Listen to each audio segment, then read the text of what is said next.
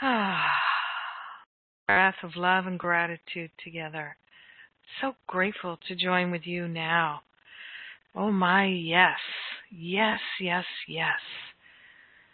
Feel so passionate and excited about our joining together for our healing in this very moment. Oh, so let's take that breath of love and gratitude right now and be so grateful and so thankful to consciously tune in and to tune up. So grateful and so thankful to say yes to the higher Holy Spirit self, the mighty I am that I am. So grateful that we are consciously choosing to allow ourselves to remember our divinity and the divinity of all life. So grateful. So grateful and thankful to consciously recognize the perfection of our higher Holy Spirit self, the mighty I am presence, the I am that I am that is one with the I am of every being everywhere, recognizing its perfection is our perfection. Our wholeness is already accomplished. Oh, so grateful to recognize that this is so. So grateful to consciously love ourselves free of any belief in guilt, shame, separation. So grateful to place all these false beliefs on the holy altar fire of divine love that resides within our heart. We are grateful and thankful to choose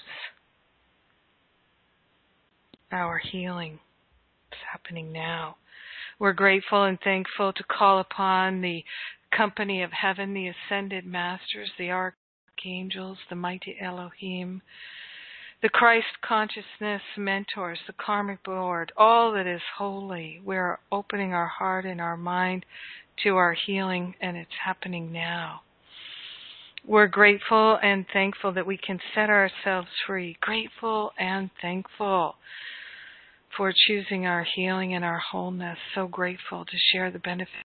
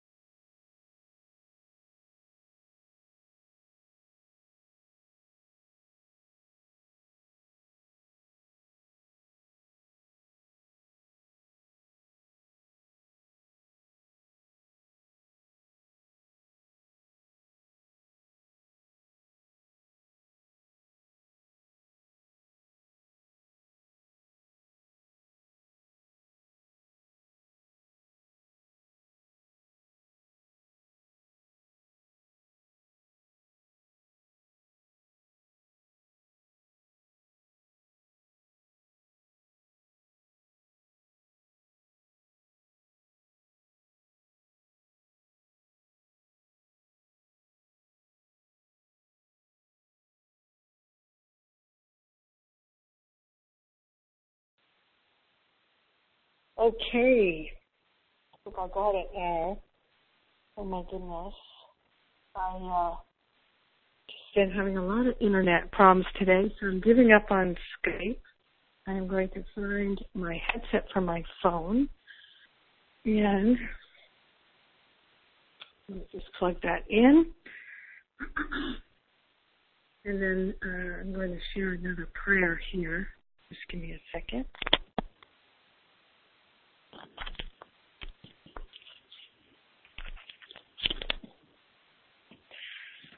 All right. So let's see here. From the Seven Sacred Flames, I'm going to share first the Adoration to Your God Presence prayer, which is on page 232. Beloved great presence I am, thou life that beats my heart. Blaze now thy radiant love rays. Let me be an anchor of love for all. Flood me with thy glory and let my heart be always with you. My beloved God presence I am, I invoke thy great radiance. Infuse my mind and heart with thy love. Expand and raise my consciousness to ascended master's octave of light. With all your love, with all your love, merge with me more and more each day until I become thyself in manifestation. I am, I am adoring thee. I am, I am adoring thee. I am, I am adoring thee. In deep gratitude, I offer my love to thee. In deep gratitude, I offer my love to thee. Love me, love me, love me, love me, love me, love me. Beloved I am, beloved I am, beloved I am. Mm.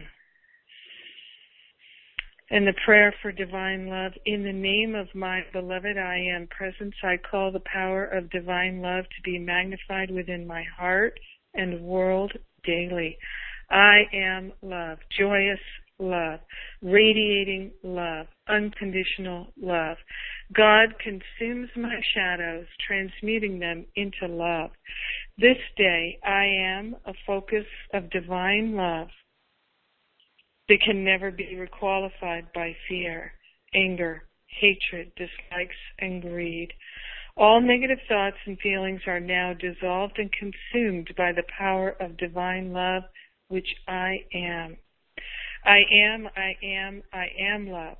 I live in the consciousness of love. I am love in its fullest expression, blessing all mankind with divine love. I radiate love. I am love in action, blessing, uplifting, and healing all on earth. And so it is, beloved I am, beloved I am, beloved I am. Yes. Well, I it's interesting. Today I had my radio show and my topic was unfairness. And uh, in a nutshell, I was teaching on the um, piece in chapter 26. Just find it here real fast. Uh, that talks about uh, the end of injustice. It's chapter 26, section 10. And paragraph four, it says, Beware of the temptation to perceive yourself unfairly treated. In this view, you seek to find an innocence that is not theirs, but yours alone, and at the cost of someone else's guilt. And as I shared a little bit in the radio show today, Spirit woke me up in the middle of the night from a dream that completely related to this. It was such a beautiful teaching and healing all at once. And I I got to share it with you. So it's a very personal dream. It's actually two dreams that merge together as they often do. And in the dream, I was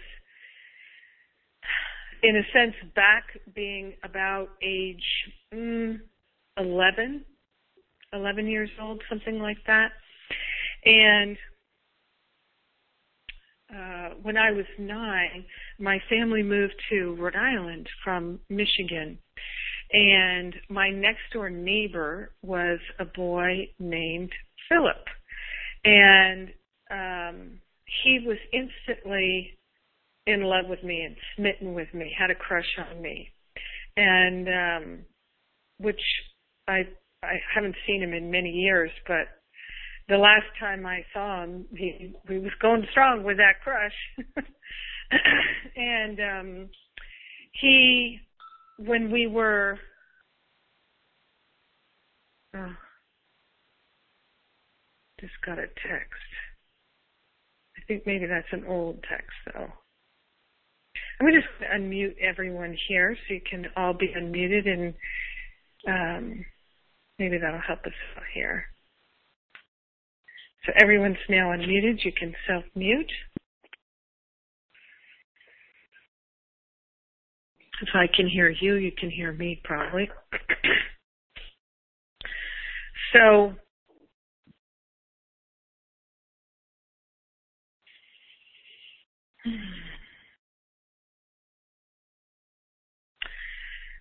when I was 9, 10, 11, 12 years old, and Philip had this crush on me. It was that time when, uh, for he was the same age as me. Our our sexuality was coming on strong, and um,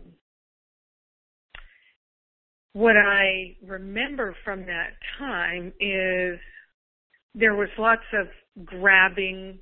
I, I had breasts at a very early age, and everybody just wanted to touch them. Everybody just felt, oh yeah, let's just grab her breast, you know. And so it was a constant thing that happened to me uh, every day at school and just all over the place.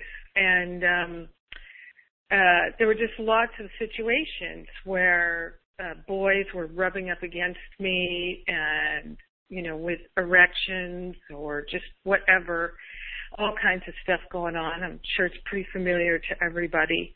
And because I developed so early, I think I was a, a greater target for it. And because I developed so early, it was more disorienting to me because it started when I was nine, ten years old.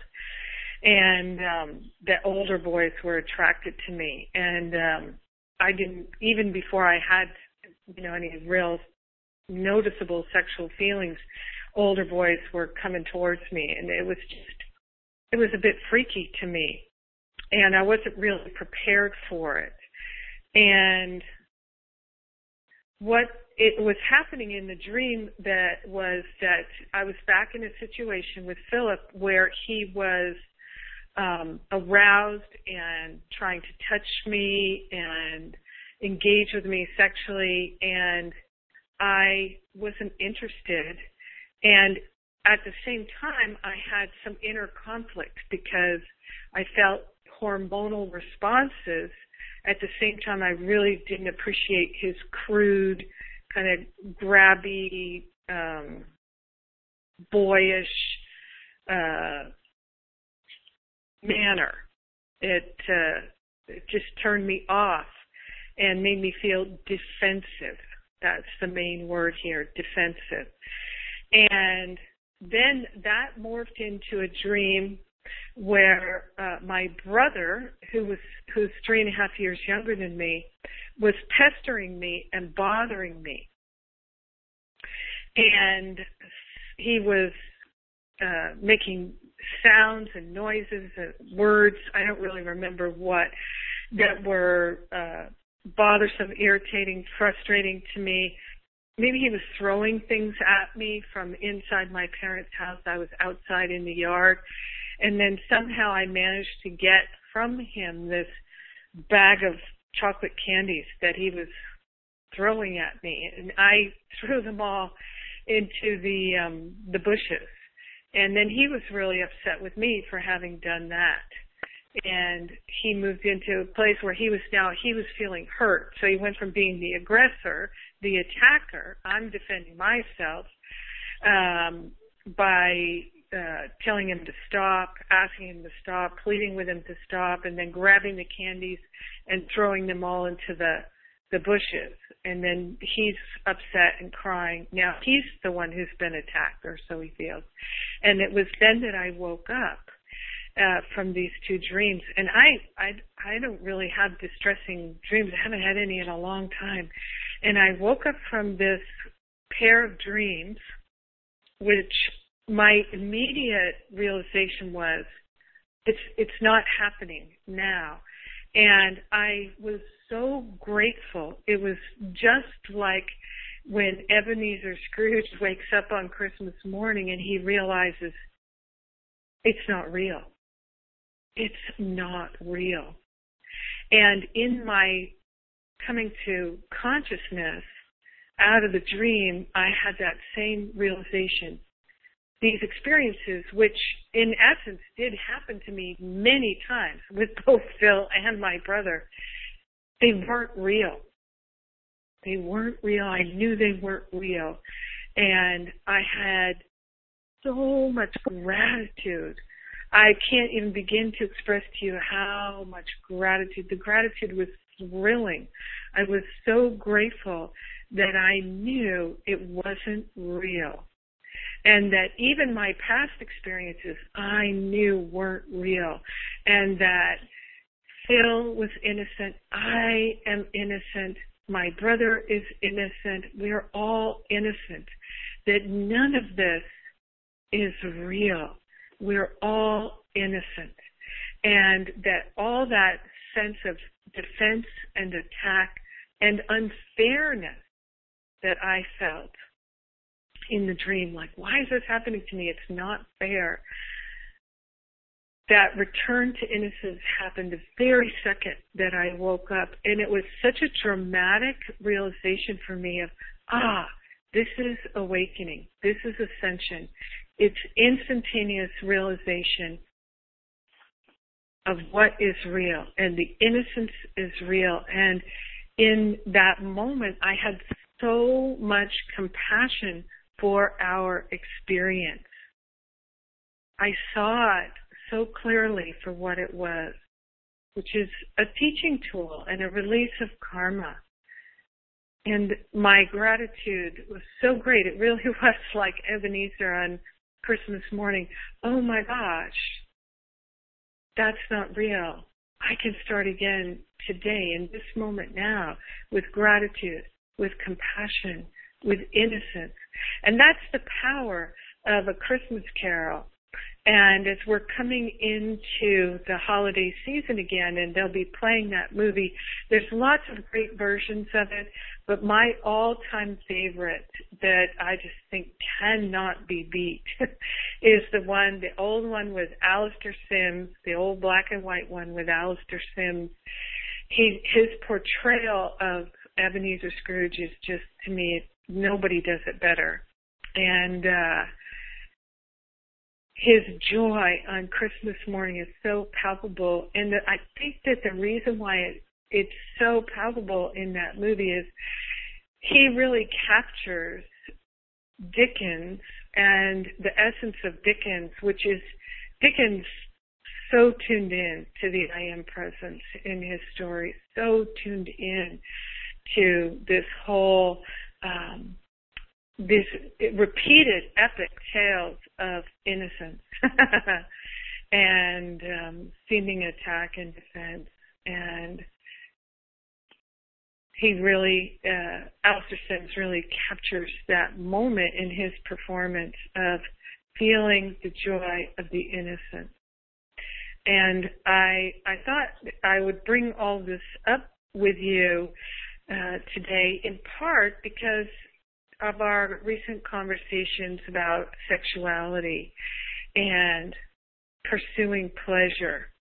Because many of us have had so many guilty, shameful experiences in the pursuit of pleasure or feeling addictive, compulsive tendencies, temptations, where even we were hurting ourselves and we couldn't stop. We knew it. We didn't want to stop. We wanted to go all the way to the end and to completion. And feeling that there's something sick or wrong with us for that. And so often this gets triggered in sexuality because the ego really can get so titillated by this idea of it's bad, it's wrong. And so I I want to do it. I want to get away with it. Or it turns me on because it's dirty, it's bad, it's wrong. And so often we have found ourselves engaging in things that affirm that badness and wrongness and liking it and then later feeling ashamed or sickened by ourselves. And it keeps us in that cycle of pleasure, pain, shame, punishment, guilt, and cycling around and around and around it.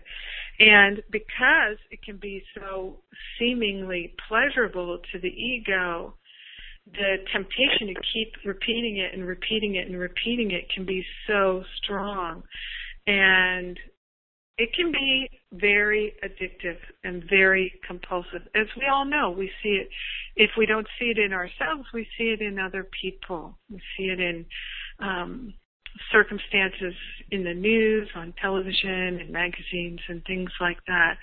And the way to heal anything is to apply love, apply compassion, have no judgment, total forgiveness, and to interrupt the pattern. To interrupt the pattern.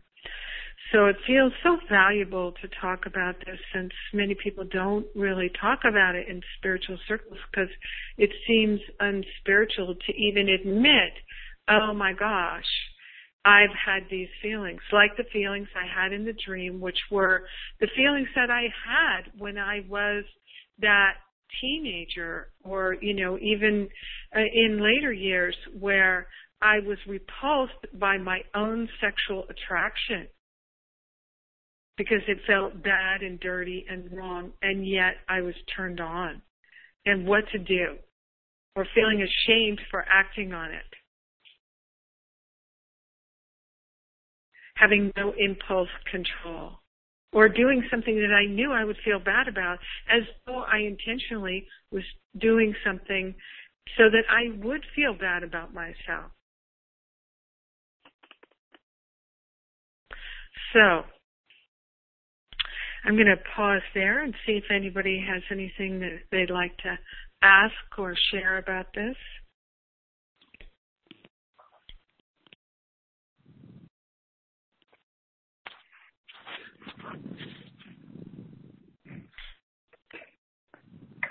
Again, we're all unmuted, so if you don't wish to uh, be unmuted, you can self-mute.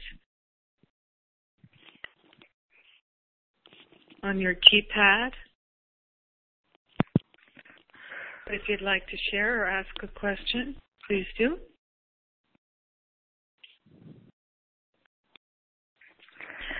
Well,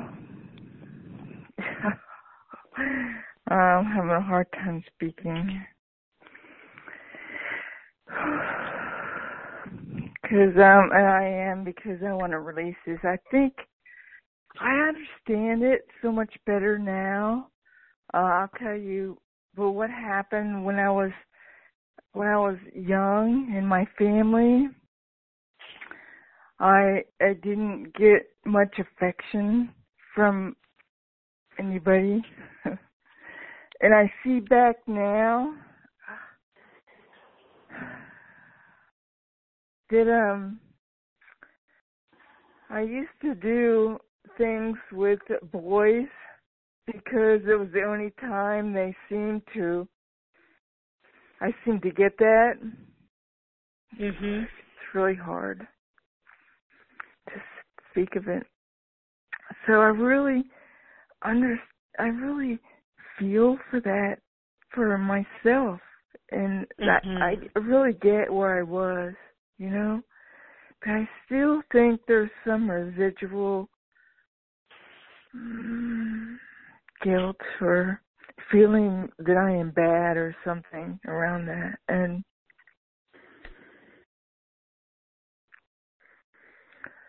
um so when you spoke when you're speaking, this came to my mind immediately and I'm like I was resisting even speaking of it, but I know something told me that it would really be healing to release that in words. It wouldn't be a secret anymore, you know, because it's not something I really talk about.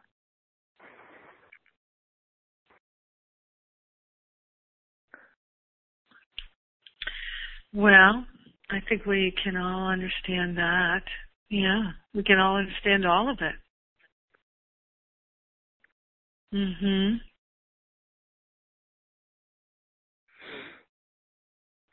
I mean, I know I I really know um I spoke it's another hard one but Um, I spoke in a community call about my herpes. I go, I know why.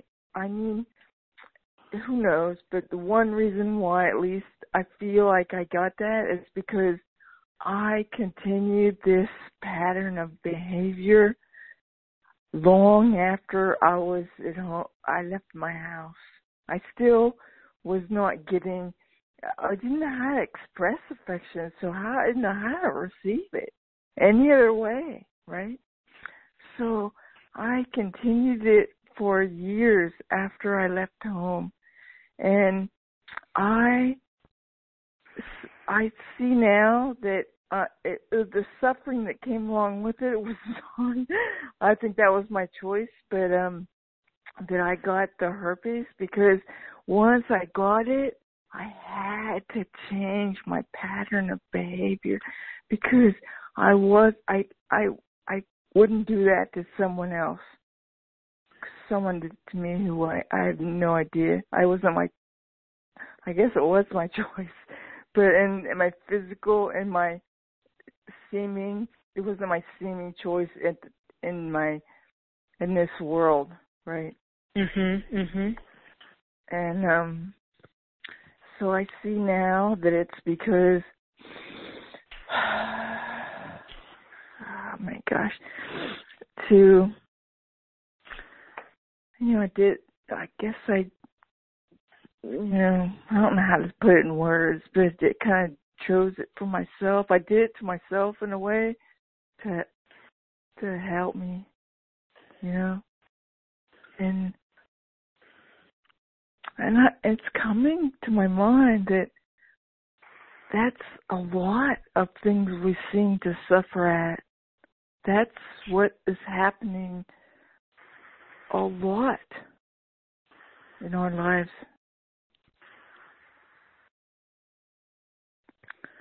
So I don't know. I just uh.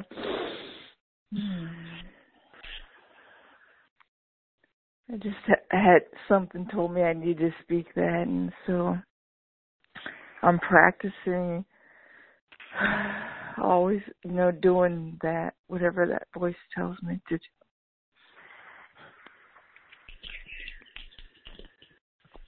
Yeah, and you know, Carla, I think that, or I feel that What what age are you talking about when you were in that experimentation? Well, it kind of morphed. this is really this is something I've never told anybody. I don't think, but because when I went to school in first grade, I got so I didn't get a lot of attention from my parents. But at least there's only four kids, right? so when I went to school, there's like you know a bunch of people, and so I felt even smaller. I think you know, and so I I started in first grade where I I would get I could get attention from boys by lifting my dress up, and that kind of a kind of went kind of was an off and on thing because I didn't like it, but then I'd do it because and exactly what you're speaking of. I, I, I, because I was so, I don't know, needy isn't the word, but you know, just trying to get some comfort somehow, you know. So it probably progressed, you know. God, I lost my virginity when I was like eleven, ten or eleven, you know, because of that same thing. So it continued on till I was like before my mid twenties.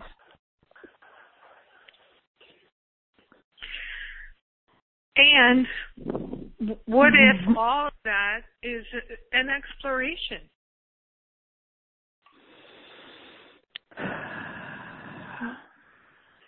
Well, it didn't feel like it most times now because it I even while because like you spoke, even while I did it, I didn't really want to do it.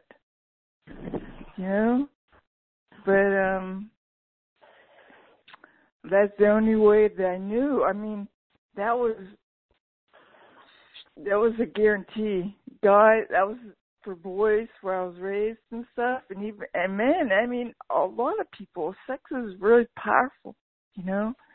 And Mhm. um, and um, I knew it was a guaranteed way, and that's the only way I knew because I learned it so young, 5 Mhm. six. You know. Mhm.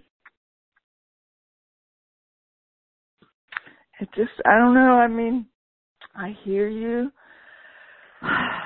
It's an exploration. Uh, maybe I'm not being, maybe I'm being too hard on myself by not even uh accepting what you're saying and and accepting it for myself. But um um I mean there may have been moments that for the, I think the majority the majority of it didn't feel that way, and so I think that overpowered what any sort of experimentation there was. Because that because those boys were n- never my age; they were always older. When I lost my virginity, it was to a 23 year old. I was 10. you know, uh, it, it just wasn't experimentation with other boys my age. It wasn't like that at all.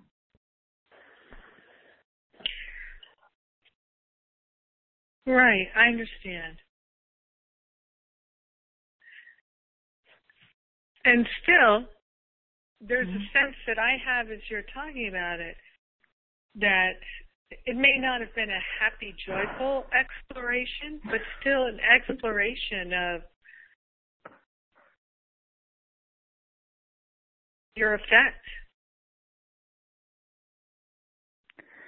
Yeah, I guess it was an exploration of how to get comfort. I guess if that's what Uh-huh. you mean.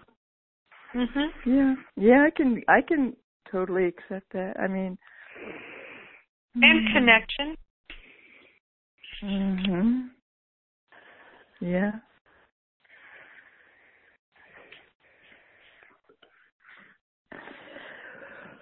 And if if there's no judgment of it, if there's no thought that it's anything other than the exploration of an innocent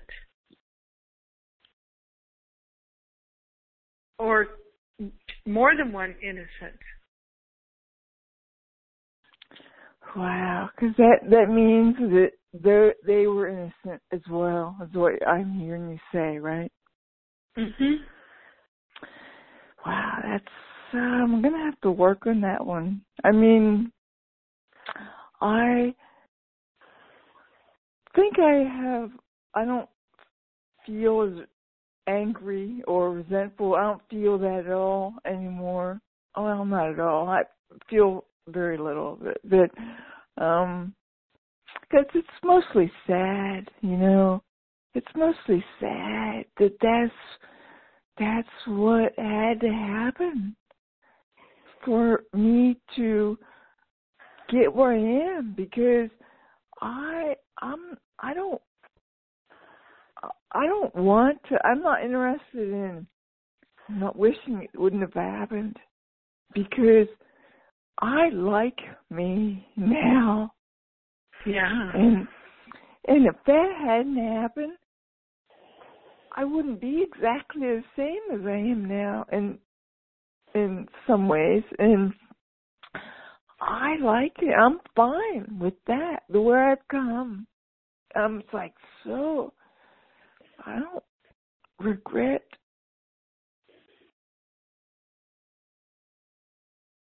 the way I used to at all. There's probably still residual there, but it's getting smaller. Well, and I, I, I, my sense is, for all of us, some of the most challenging opinions and judgments to let go of are the ones that cause feelings of being hurt and sad.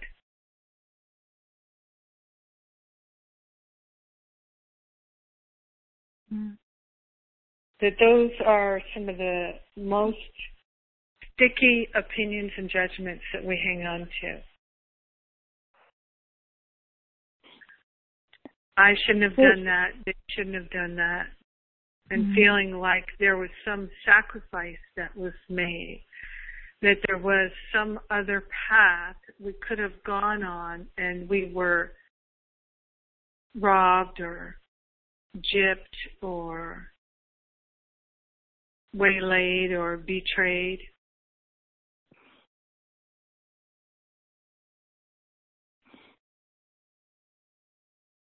Is there a flame, a specific? I'm I'm sure that the emerald flame and maybe even the a resurrection flame or the violet flame.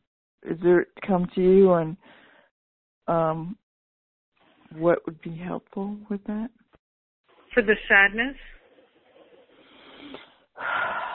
Wow, it's probably a different flame for different things. huh. Um,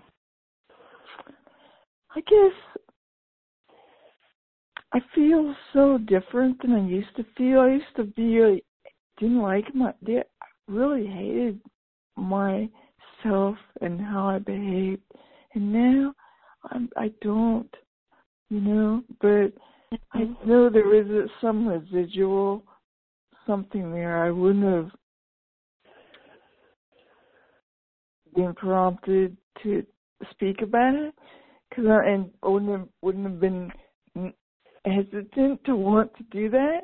I wouldn't have tears streaming down my face as I do. I mean, there's something there. I'm not sure what it is. It's sadness mostly. Yeah, maybe.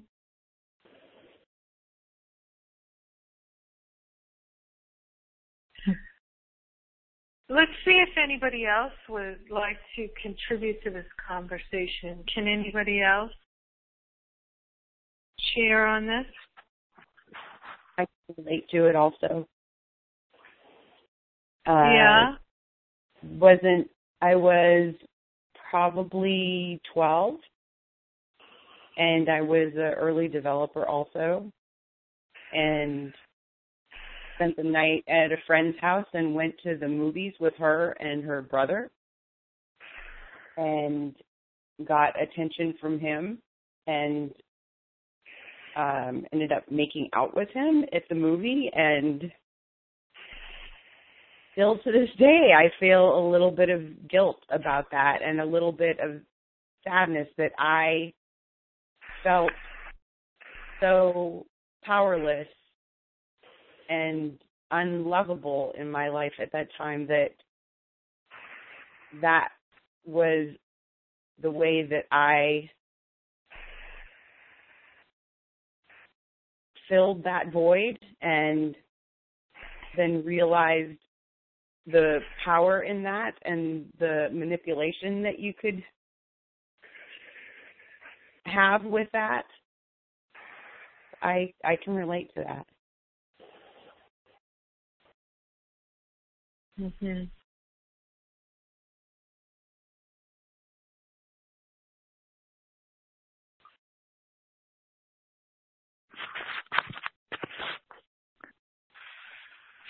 Thank you, Linda. mm-hmm. Yeah, thank you. And I think that that really hearing you speak about the power, I think that makes me under helps me to understand my own experience because I probably did feel powerless Mm-hmm. in many ways, Hello, and so that Terry. was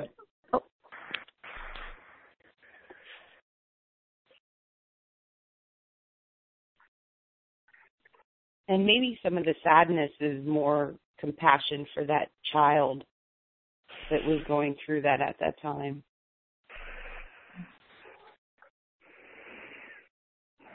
yeah.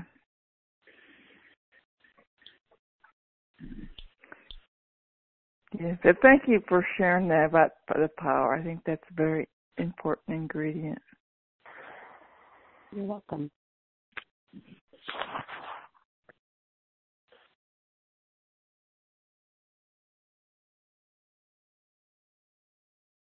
Was someone else going to share something?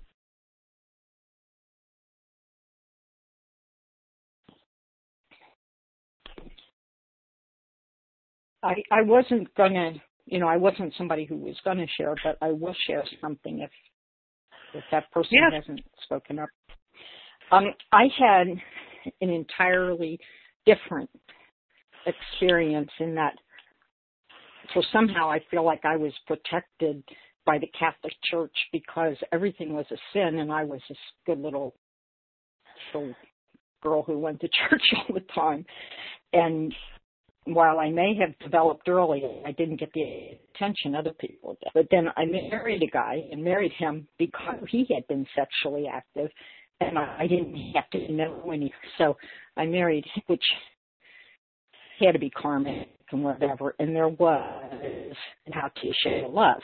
I mean, it just, he just didn't. So when I, I broke up with him and then I, I, I say this, that I got into spirituality because a priest wouldn't let me date. And so, uh, so that, you know, I was interested in men. And in my lifetime is when the pill came into. So now I was divorced and not afraid of pregnancy.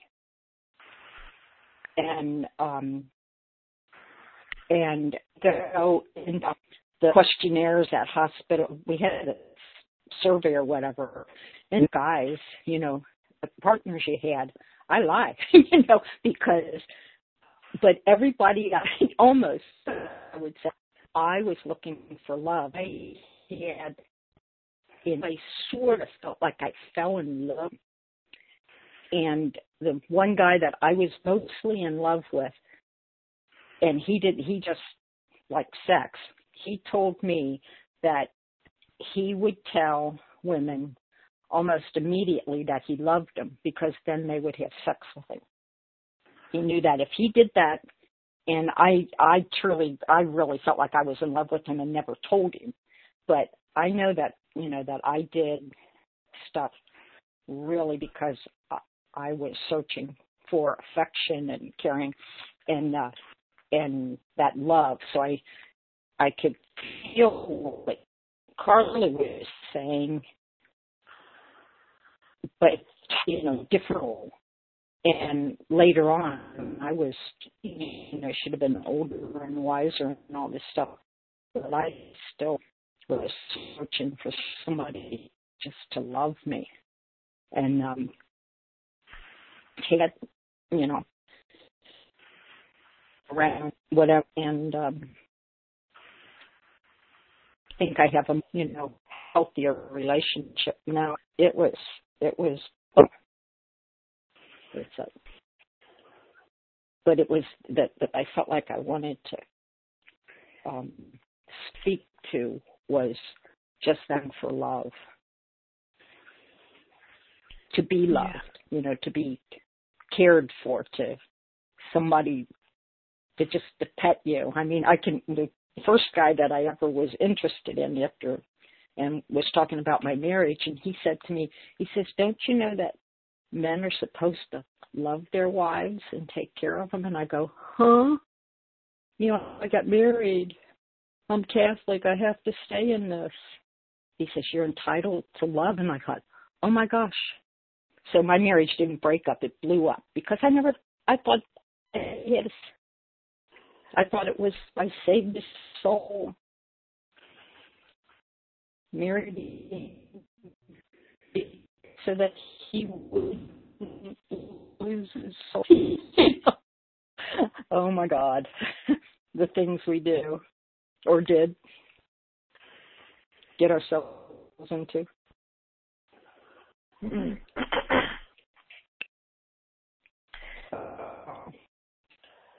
You're um I don't know if it's just me, but I'm I'm hearing it. But I, I just I I had just oh echo. Uh, you just you were breaking up some and some distortion. It was just becoming more difficult to understand you towards the end there. I I can you because I just Yeah, it's pretty difficult to understand you at this point. But I, I will say, I feel like we heard most of what you've shared, Chris. And gets to the core of Chris, there's a lot of distortion in what you're sharing. I don't know if you can hear me, but um, we can't really make out what you're saying. But I think we heard most of it. And you can see how we all have our different and completely unique experiences. And the way we make the meaning of things, our interpretation of things, determines our choices and the affirmation of our beliefs.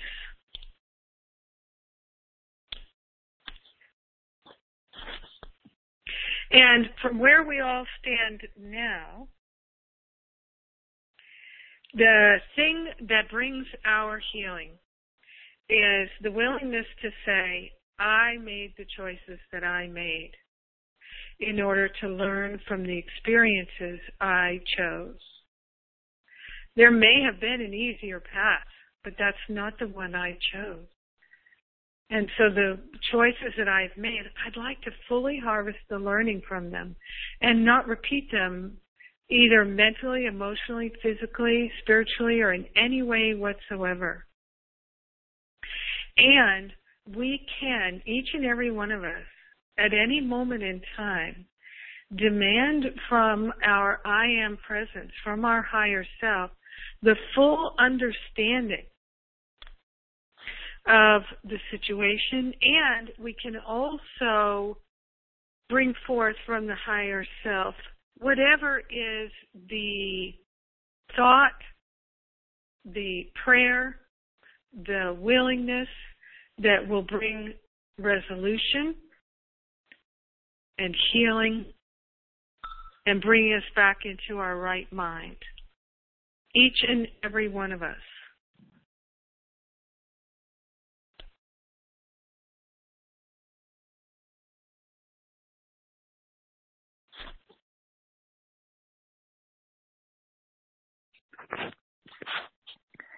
That is interesting. I've heard you say something similar before about demand from our higher Holy Spirit. And wow, I have a, a huge reaction to that word, demand. Because I think, I feel like, I feel, well, feeling like is a thought that, um, like, I, well, I guess this is a thought, this is a thought that I don't deserve that. That's to demand that, uh, it's hard for me.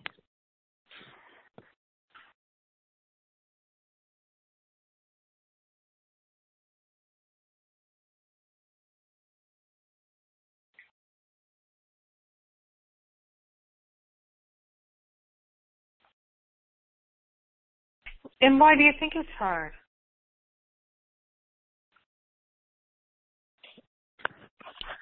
I guess I don't feel worthy.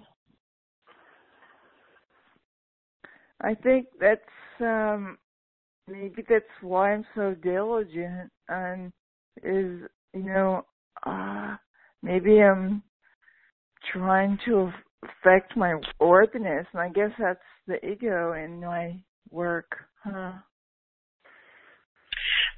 I, I just want to mention something here that Nancy, I unmuted you, unmuted you earlier so um, if you would like to unmute yourself, uh, you can do that with a um, star seven or raise your hand, just so you know, Nancy. Um, you know, sometimes I think it's really worth exploring uh, about whether or not we are not asking because we don't feel worthy uh, and or we feel we're afraid of being disappointed, so we don't want to ask and then be disappointed. And sometimes I have definitely felt in myself, more often than not, that I didn't want to change. I wanted to stay identified with the ego and stay exactly where I was.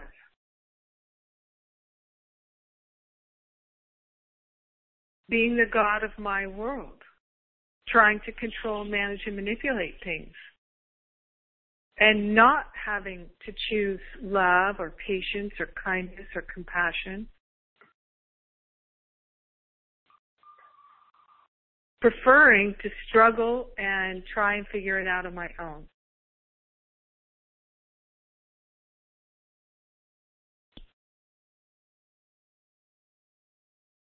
And it does go back to that unconscious guilt that A Course in Miracles talks about and to fearing God that A Course in Miracles talks about. And of course, unworthiness. All these kinds of things go into play.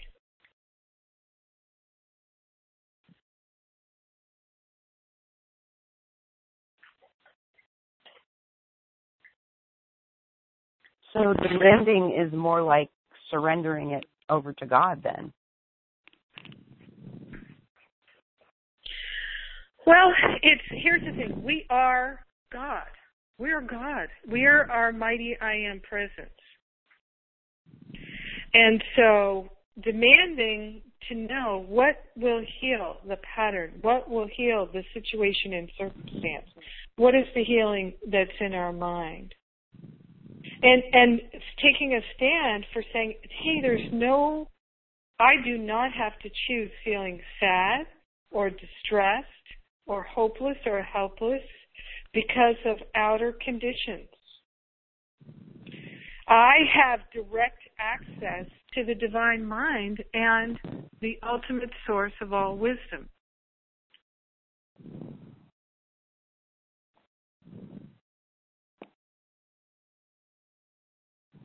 If we're really willing to heal our lives, we can say, okay, what, what's going to work here? instead of fumbling around. And you you you can see how we all feel so attached to managing and coping with limitation. Mm-hmm. It's really a strong attachment. Because so, go ahead. I was we're so used to and attached to really thinking all alone. God's got nothing to do with me. God's a higher power that if I'm lucky, I will one day deserve to get help from. Makes me reminds me of my demand of God to, you know, you better bloody help me get my my mother's ashes scattering, you know, when I actually right, right.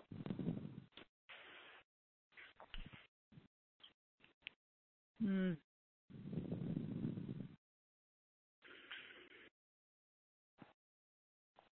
So the key to our awakening is the willingness to connect with the higher self and to recognize this is our true identity and to pour out the love for our God self. Because love of God, love of our God self, is love of ourselves.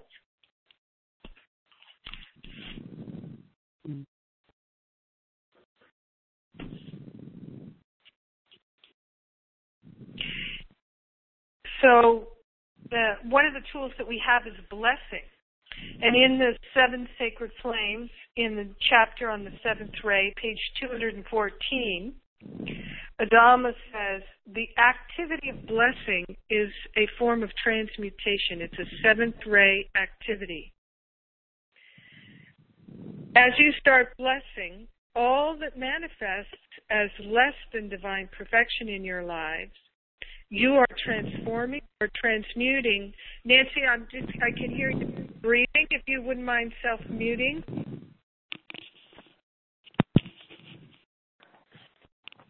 Thank you, darling. As you start blessing all that manifests as less than divine perfection in your lives, you are transforming or transmuting situations that appear to be negative into something far more positive. You create the divine solution and the win-win situation for everyone manifests. This is what transmutation does. It creates a transformation that makes everyone a winter a winner. So this is what we do with Ho'oponopono. This is what we do with compassion. This is what we do with forgiveness.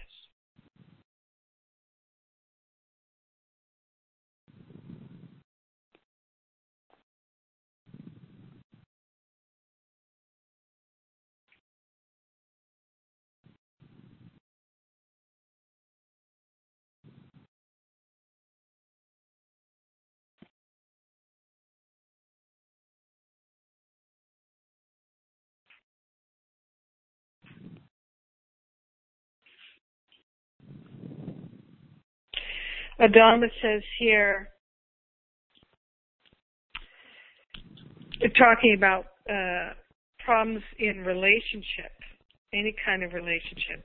Adama says, first of all, you have to be detached from the outcome, right? No attachment to the outcome. If you start out wanting to make changes or desiring a specific outcome, you will most likely miss the boat. This is why it is always wiser to ask for the perfect divine solution. If you desire to be specific about the outcome you wish to create, it is important that you allow the space for a different outcome by adding to your prayer or intention this or something better according to divine will. Your higher self sees and knows the bigger picture that is veiled from you. Let's say a marriage situation appears to be ending. At the time, you say, Oh my gosh, I prayed and I invoked so much violet flame into that situation. I did all I could to be loving, compassionate, and to bring resolution with love and forgiveness. And now it seems I have a more challenging situation. Now contemplate this. Ask yourself if the ending of a marriage was a failure or a spiritual victory. I say that if you have done your very best and the situation does not end the way you hoped for, perhaps it was a karmic relationship that had reached completion. Perhaps your higher self is now ready to open your life to something much more appropriate for your pathway and for your happiness. The marriage breakup in that case was certainly a spiritual success, not a failure, because of the fine quality of inner work that was done. The right to move on to something more fulfilling is earned. The feeling of the loss or sense of failure is but a temporary human illusion. Two years later, you find yourself in a wondrous new relationship where you are so much happier and where there is so much more affinity and harmony. Will you remember at the time the pool of violet fire you previously invoked that created this new avenue in your life? There are times when karmic situations are resolved and it's time to move on. This is the way your prayers are answered. You are now free to experience something better versus staying in a relationship that has reached completion. At this time, it's important to let go of situations that no longer serve you. The divine solution may not always at first appear to be what you want, but whatever is created will always be for your spiritual advancement and will always bring the best result. The violet flame is also known as the miracle worker. When you bless the person you have a problem with, a spouse or a neighbor, or your boss or someone in your work environment, or a relative, visualize her or him bathing in the love vibration of the violet flame. Acknowledge the right of that person to become free of his or her own burdens and awaken to their full potential. Do this with compassion and forgiveness. Also use the flame of diplomacy in all your interactions with others. This is part of the seventh ray activity. If you start using the seventh ray with its many attributes and have no personal agenda other than wanting the best outcome of the divine will, you will be amazed at the miracles that can manifest in your own lives and in the lives of others around you. This is how peace on earth will be created. So, thinking of the specific relationship situations or interactions, sexual interactions that we've been talking about here, being able to invoke the violet flame into our memory, into that person's life, even though we may have no idea what's happening with them now. They may not even be walking around on this earth. We can still invoke that violet flame of transmutation, forgiveness, freedom, divine alchemy and transformation, liberation for all. Because if we think that someone did something to us or took something from us and that they should be punished for it because there's only one, we will feel that we must be punished too. It has to be. Do unto others as you would have done unto you, because what you wish unto others will be done unto you. There's no way around that.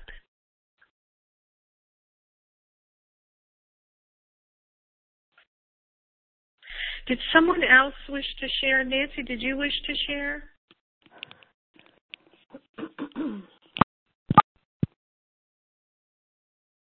Um, I have too much to share, but I'm listening very carefully with um much gratitude to what you're saying. It's so uh, right on point. Thank you. Hmm. Seriously, thank you very much. Yeah. I just don't know anyone who's doing this work that doesn't go through periods of time in relationship or in physical healing or both where it's not really, really challenging. And it is the pressure that reveals the diamond in our heart. Thank you. Mhm.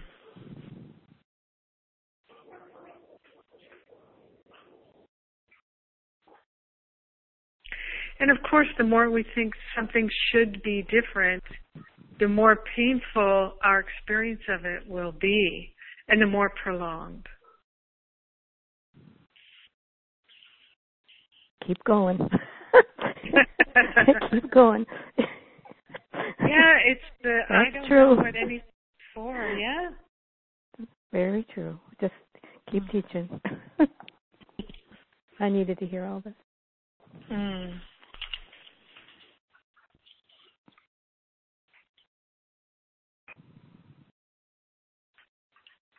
Yeah.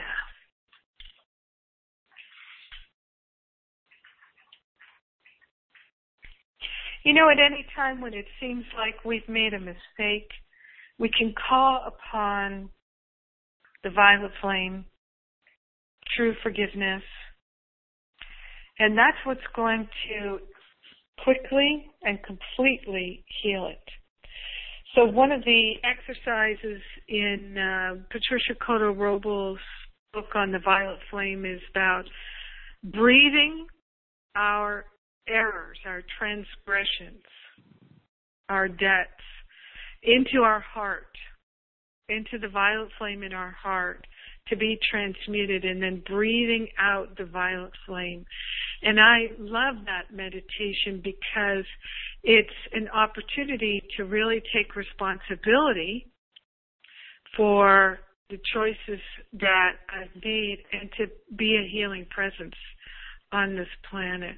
And one of the most powerful tools that I've learned is when I feel that someone else ought to be punished, that they have done something wrong or bad, and I don't like it, and I'd like to hold them accountable.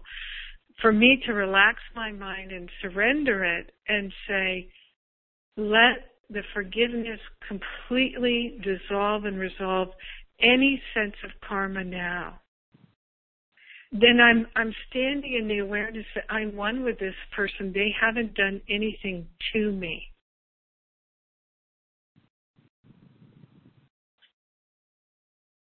Because for many of us, without the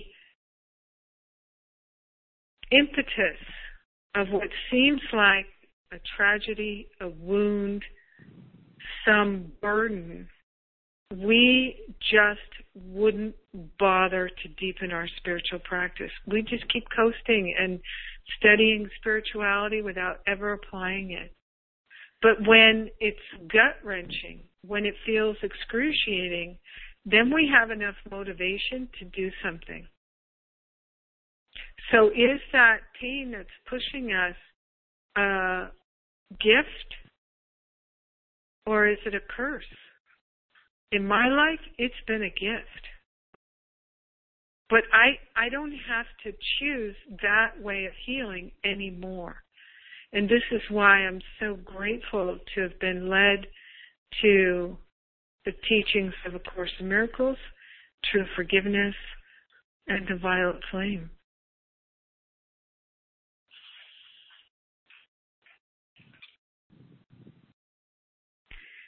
And it's a definite mind shift to see the total innocence. You know, because that boy, Philip, he was part of a group of boys that attacked and molested me. And when I woke in the middle of the night from that dream, my joy was so complete in knowing his innocence. I, I cannot describe to you how grateful I was to know of our innocence so clearly. To know that nothing real could ever be threatened. And our innocence is real. And all it takes is my willingness to let go of making any meaning of it. And the great thing is, is I don't even have to know how to let go of the meaning of it. I just have to be willing. What I also can say unequivocally is the willingness to commune and connect with our God self and to love our God self even when it doesn't make any sense and it doesn't feel real, to do it anyway.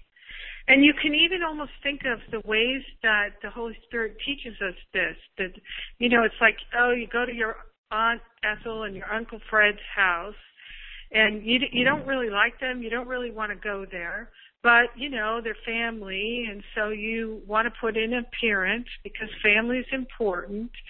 And you know, that's what you do. You go anyway and you do it. And you sit there and you go, yeah, these are delicious, these potatoes. And yes, let me have some more of that green bean mushroom soup casserole, please. And um yes, let's all sit around and listen to Fred fart after dinner and fall asleep and you know, Ethel's going to drink too much or whatever and we do it out of a sense of obligation or whatever, but we're there because our intention really is in some way to be in the flow of love, even though it seems like that flow of love is just a little drip, drip, drip at Fred and Ethel's house, you know?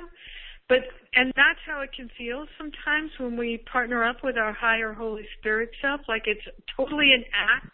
It's not even real, but that doesn't matter our willingness is all that is required.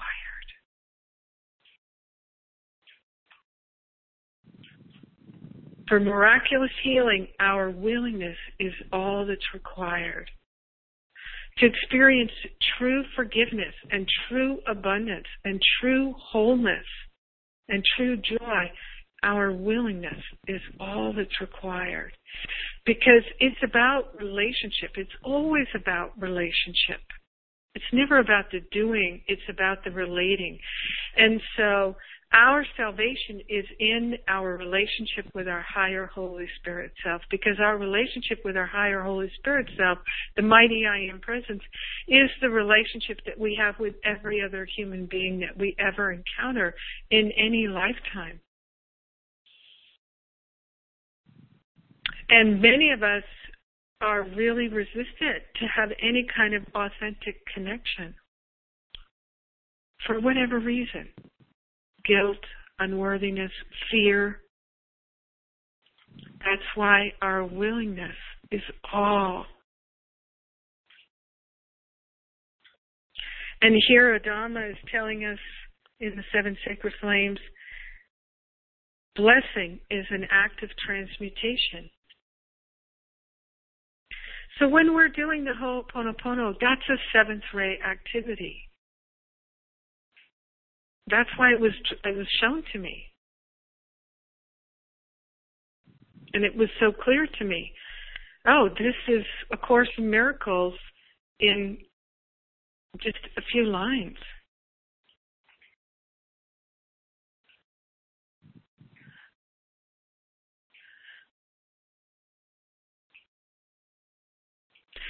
Placing that demand on the higher self, I am demanding the clarity. I'm demanding the connection. I'm demanding to know. It's really powerful because we have spent so many lifetimes refusing that connection, refusing to know, to understand, to feel, to hear, to see moving into that space of, yes, now I'm profoundly interested. Teach me, show me. And the energy of that is so powerful. And I understand that there is the ego is terrified. Whoa, be careful what you ask for. What? Next thing you know, you might be wearing an orange cloth and dancing with the Hare Krishna people you don't know.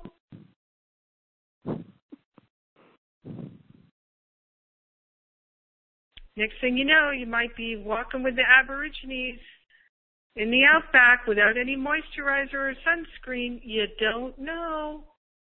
Be careful.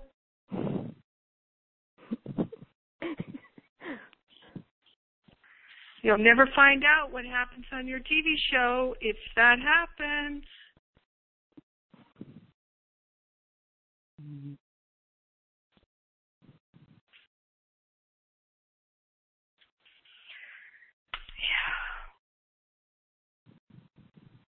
I'm going to mention here I'm, I'm preparing, I've been working on a extensive questionnaire I'm going to ask everyone to please fill out for me to help me better understand your experience in class and what you like and what you uh, don't like, you'd like more of or less of. Uh, even even if you're not interested in continuing, just over the last um, couple of years that you've been in the class with me, that will be really, really helpful to me. And one of the things that I am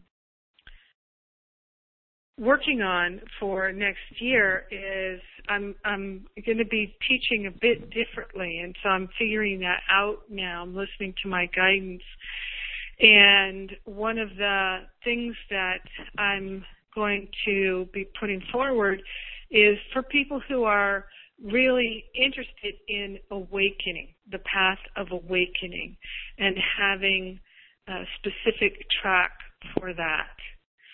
Because I recognize that not everybody is interested in that. Some people are like, ah, I'm not so interested in the mystical. I'm more interested in the practical. And for me, I like both.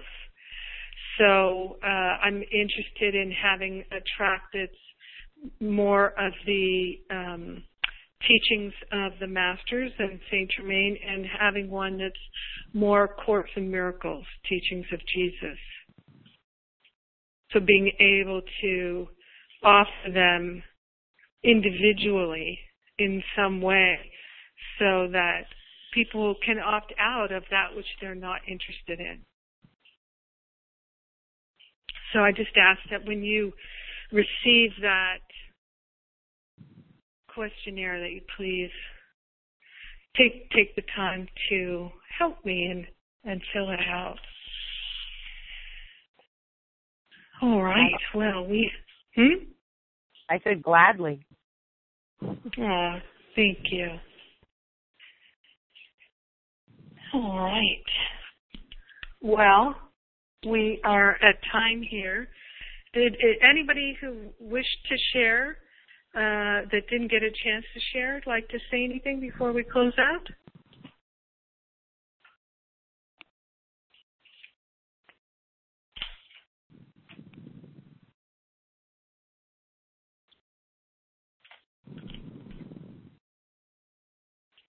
Um, I just wanted to say very quickly, um, Jennifer, and you know to those who shared, Carla and Linda, this is Moira.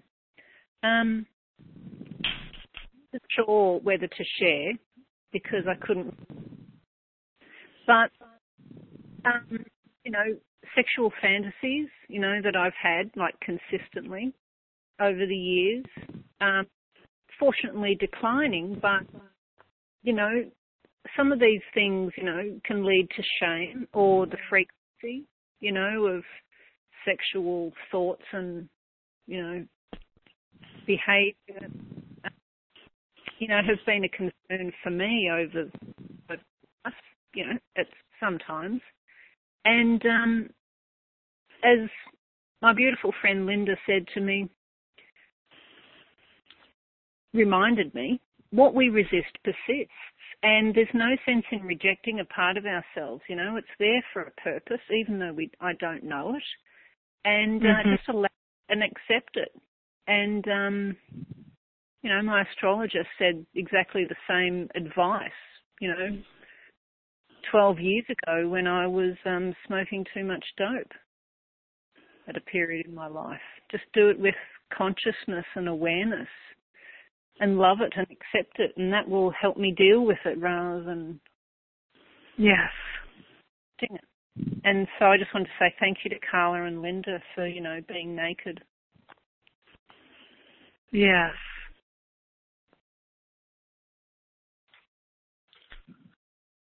So to speak. Yeah, I didn't mean that literally, actually. Sorry, I couldn't resist. Yeah, I was thinking it. Mm. Yep, this is a, a precious community. It's so healing to be able to share what in the past, or even still today, might feel shameful. It's like when I was woke up in the middle of the night with this dream, I was excited to share it uh, because it was such a clear um, teaching in preparation for the class today, in preparation for the radio show today. And there, I paused and I thought, well, do I really want to talk about feeling both repulsed by Philip's sexual advances at the same time um, um, turned on by them? Well, that's it's perfectly normal. And so, yeah, why wouldn't I want to talk about it? It's perfectly normal.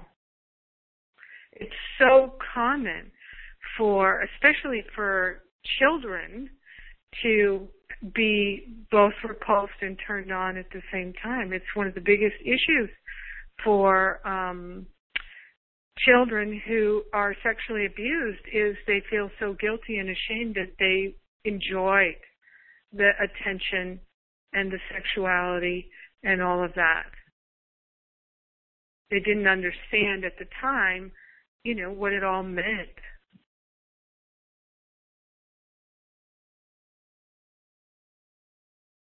So exposing these thoughts to the light and recognizing no matter what happened, we're still innocent.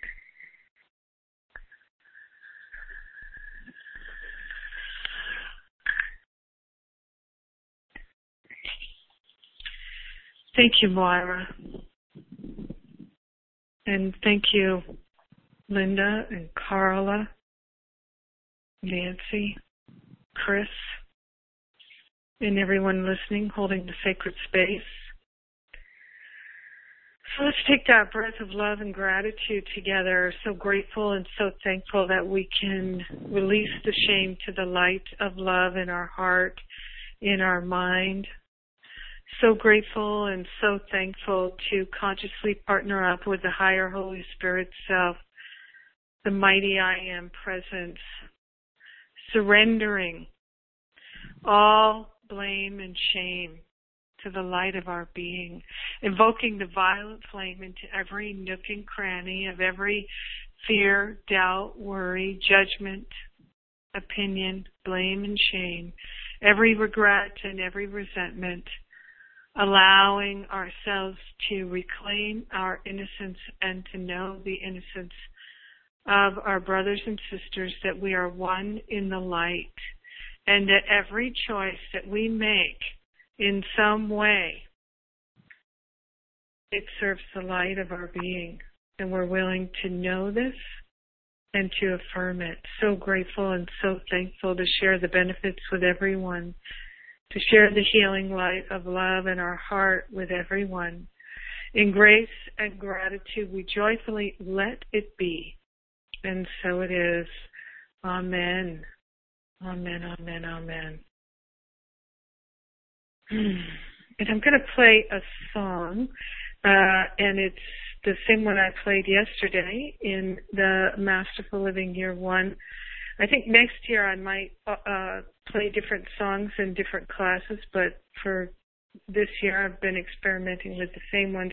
This is a long song, and it's by Nikki uh, Nikki Harris is artist, N I K K I Harris, H A R R I S, and she does this um, medley, if you will, of two songs. There's one song which is uh, "You're the Best Thing."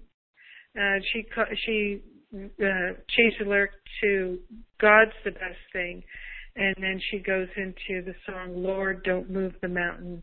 And uh, I love the combination of the two of them. I love the two songs. I love Nikki Harris, and um, I love you.